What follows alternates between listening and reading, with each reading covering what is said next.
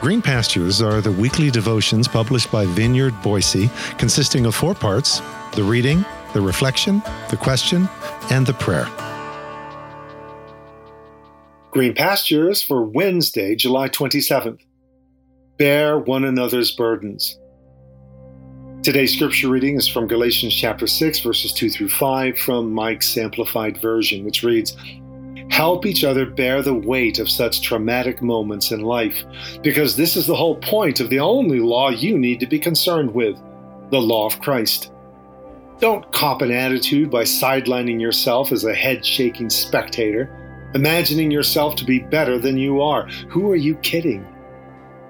Carefully weigh how you yourself are navigating life and its challenges, so you maintain a balanced perspective on yourself without the distortions that arise from comparing yourself with those who aren't faring so well at the moment."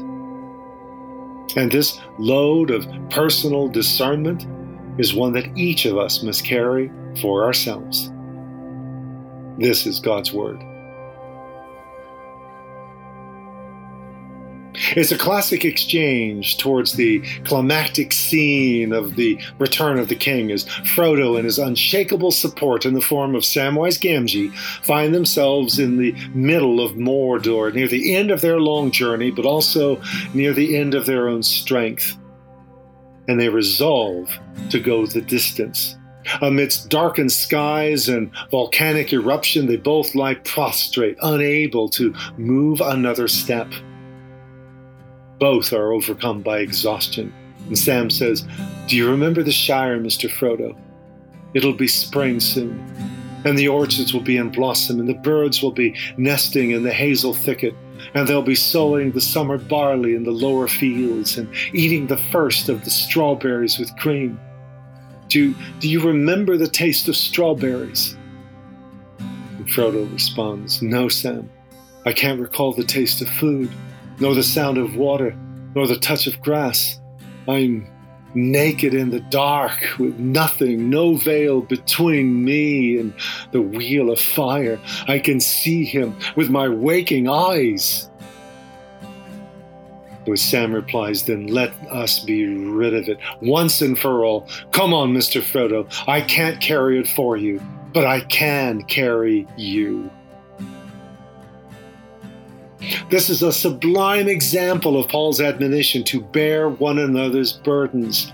There are things that we can help one another carry, and then there are burdens which we alone must bear, even if in the company of another. As ring bearer, no one else could bear the weight of that ring of power. It was for him and him alone. And yet, Samwise Gamgee could literally carry his friend those final ascending steps up Mount Doom. And so he did, which is essentially what he had done throughout that long, perilous journey. When told that he alone, as ring bearer, could make the journey, Frodo had attempted to go it alone. But Sam simply refused to let him, pointing to the promise that he had made at the outset. Each of us needs a Samwise in our own journey. Each of us needs to be a Samwise to another in theirs. It's the unshakable resolve demonstrated by Ruth to her mother-in-law, Naomi, after Naomi urged Ruth to leave her and go find her own way as Naomi returned home alone. "Don't force me to leave you. Don't make me go home. Where you go, I go. And where you live, I'll live. Your people are my people. Your God is my God. Where you die, I'll die. And that's where I'll be buried, so help me God. Not even death itself is going to come between us." When Naomi saw that Ruth had her heart set on going with her, she gave in. And so the two of them traveled on together to Bethlehem. And that's Ruth chapter 1, 16-19, if you really want to know. And as the story proceeds, we see Naomi returning the favor. Mutually extended and received help and support. So much for our own bootstraps. So much for independence, for doing it my way. The very thought of such independence was banished from the garden long before Adam and Eve were. It's not good for the man to be alone, says God in the first not yet uttered after an emphatic stream of good, good, and very good. The creation of an Ezer Kanegdo, a helpmeet for the man, isn't so much a story about marriage as it is an expression of human reality. We were never intended to go this thing called life alone.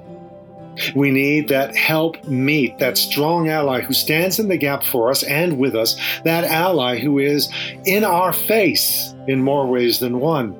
There's a delightful oppositional quality in that Hebrew expression, Kanegdo. Yes, it implies a useful and supportive proximity, but it also has this frictional aspect to it. It's not so much a perfect fit, like love at first sight, as it is a fittedness experienced over time.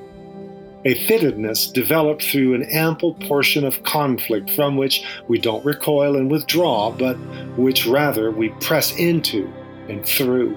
Mutual burden bearers, in which we practically over and over again rebut Cain's disclaimer. My brother's keeper? Why, yes I am. The mark of Moses' law may have been a scar of removal. The mark of the law of Christ was and is a binding of souls into one, into helpmeets. We may not be able to carry the weight of one another's burden, but we can and must carry one another. As a follow-up reading today, if you have margins for it, try taking on the 4-chapter story of Ruth, read as a case study of bearing one another's burdens. It'll take all of about 15 minutes. See what you see, or better, who you see in your own life. Then pause for a moment of personal reflection and prayer. Who has been a Samwise to you, or a Ruth? Who have you experienced as a helpmeet?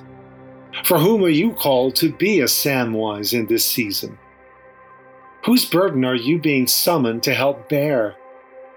Even when there are burdens we alone must carry, how can we do so without being alone? No, Lord, it is not good for me to be alone either. But how slowly I so often see this in our do-it-yourself age of independence and swagger. Show me how to both be and to have such a friend as Ruth to Naomi, or Samwise to Frodo, or Jonathan to David, or Aaron to Moses, or Barnabas to Saul. Show me how and where to be a burden bearer, and even more importantly, how to welcome one into my life when I'd rather go it alone. Yes, remind me again today, O Lord, it is not good for me to be alone. Through your Spirit, with, upon, and in us. Amen.